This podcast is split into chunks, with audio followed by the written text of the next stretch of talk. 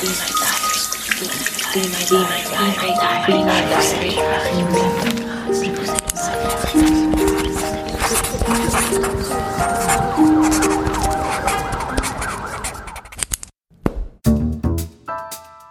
È già passata una settimana dall'ultima pagina di questo diario e mi sembra di non aver fatto nulla. Sai quando hai la sensazione che il tempo passi velocemente e tu non combini niente? Ecco, io quella sensazione non ce l'ho. Anche perché le mie 60 ore a settimana in studio di registrazione non me le toglie nessuno. Quando invece dico che non ho fatto nulla, cioè intendo proprio niente, intendo proprio che col tipo non ho fatto niente. Se la settimana scorsa mi chiedevo se aveva senso farmi sentire o meno, la risposta è meno. Sì, lo so che ora tu mi attacchi il pipone del 2018, che l'emancipazione femminile, beh, beh, che sono una donna, che se una donna si fa sentire per prima non c'è niente di male. Cazzate! In passato mi sono sempre fatta avanti io se mi interessava qualcuno. E sai cosa ci ho cavato fuori? Una bella ceppa di niente! Ma facciamo un passo indietro. Stai con me? È perché è un passo un po' lungo.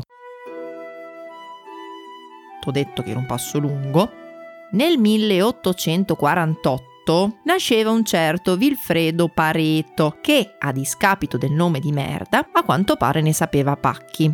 Ha tirato fuori almeno tre leggi che mi si addicono alla perfezione. Legge numero 1. La curva di indifferenza, che nel mio caso più che una curva è una costante. Legge numero 2. La curva della distribuzione dei redditi, che oggi ribattezzeremo essere povero oggi e anche domani, Numero 3. La distribuzione paretiana, da cui deriva la legge di Pareto. Riassumiamo brevemente.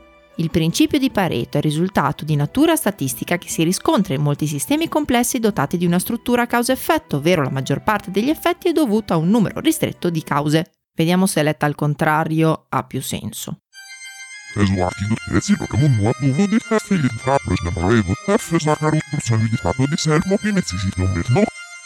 Ok, ora direi che è molto più chiara.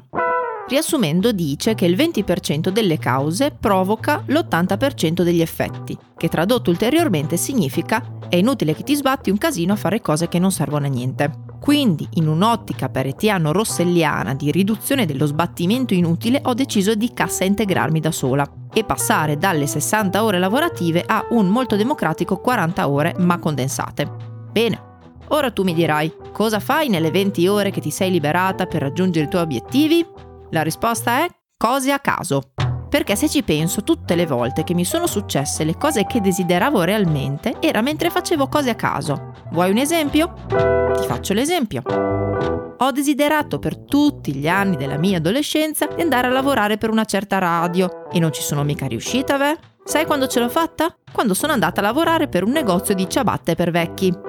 Vuoi un altro esempio? Benissimo. Sono stata single 7 anni tra il mio primo fidanzato e il secondo e in quello stesso periodo ho lavorato come DJ in discoteca ogni weekend, tutti venerdì e sabato notte per 7 anni, ma tu credi che abbia incontrato qualcuno di decente? Non lo so, uno carino? Magari interessante? Magari anche single? Ma manco per sogno. Poi una sera, alla barista della discoteca è venuto il cagotto e quindi presi dall'urgenza mi hanno mandato al bancone del bar che altrimenti sarebbe rimasto scoperto e quella sera ho conosciuto poi quello che sarebbe diventato il mio ultimo compagno. Nella fattispecie mi avevano messo provvisoriamente a fare le piadine e a girare gli hot dog, solo che io non lo avevo previsto. E quindi io ero tutta bella truccata e quindi tu immagina una bella faccia truccata, sopra una piastra fumante calda per 6-7 ore, mentre dall'altra parte giri degli hot dog. Quindi quando l'ho conosciuto avevo mezza faccia colata e dall'altra metà puzzavo di suino. Alla fine mi rendo conto che è stata solo una piccola percentuale di tutte le cose che ho fatto poi che ha portato ai grandi risultati. Tutto il resto era sbattimento inutile, perché alla fine tutte le cose sono successe quando meno me lo aspettavo. Quindi il problema ora è individuare qual è quel 20% che fa la differenza? La mia risposta è il 20% che fa la differenza sono le cose che non avresti mai fatto, quelle che se te le propongono ci ridi sopra mezz'ora. Quindi, se in passato coi tipi che mi interessavano mi facevo sentire io per prima, la mia nuova me, in cassa integrazione e in un'ottica paretiana di sbattimento zero, si comporterà diversamente e non si farà sentire. Infatti la mia nuova me probabilmente rimarrà single per sempre, ma almeno ci avrà provato. PS, visto che è il quarto weekend che sto a casa, ho cominciato a pensare che il sabato sia un tantinino sopravvalutato. Quindi lunedì is the new sabato. E poi ho ragionato anche che ho risparmiato almeno 25 euro ogni weekend e almeno 30 euro di benzina, che in totale 25 per 4 più 30 euro fa 130 euro. Quindi ora farò un elenco di cose che si possono fare con 130 euro. Adottare un pinguino. Si può acquistare un finestrino aereo da montare in casa e sentirsi sempre in viaggio. Un utilissimo UFO detector, un comodissimo kit antivampiro e un chewing gum masticato di Britney Spears. Zia, zia, zia, zia, ma non ce l'ho fatta ancora una volta. Ho giocato col tuo cuore, perso nella partita. Oh bambino, bambino. Ah, un'ultima cosa. Io sono Rossella, ho 35 anni e mi comprerò la cica di Britney.